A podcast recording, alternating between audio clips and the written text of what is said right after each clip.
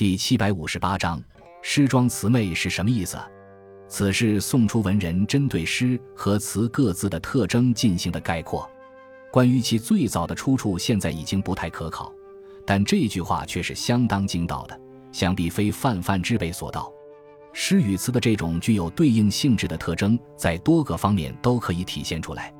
首先，在主题上，诗往往被用来表达比较严肃而庄重的主题，如国家兴衰、民生疾苦、勇史怀古、胸怀抱负等；而词则经常用来书写比较柔媚的主题，如儿女情长、相思离别等。即便是豪放类的词作，也往往要添加入一些儿女情长的成分。如苏轼的《浪淘沙》《赤壁怀古》中有“小乔出嫁了”等。其次，在语言风格上，诗的语言往往体现出一种实高气雄、磅礴有力之势，而词的语言则显得精美雅致、纤细轻灵、香艳柔媚。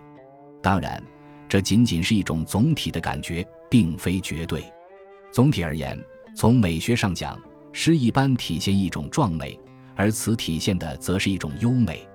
另外，还有人将曲也加入对比，进一步提出了诗庄词媚曲邪的说法，也颇恰切。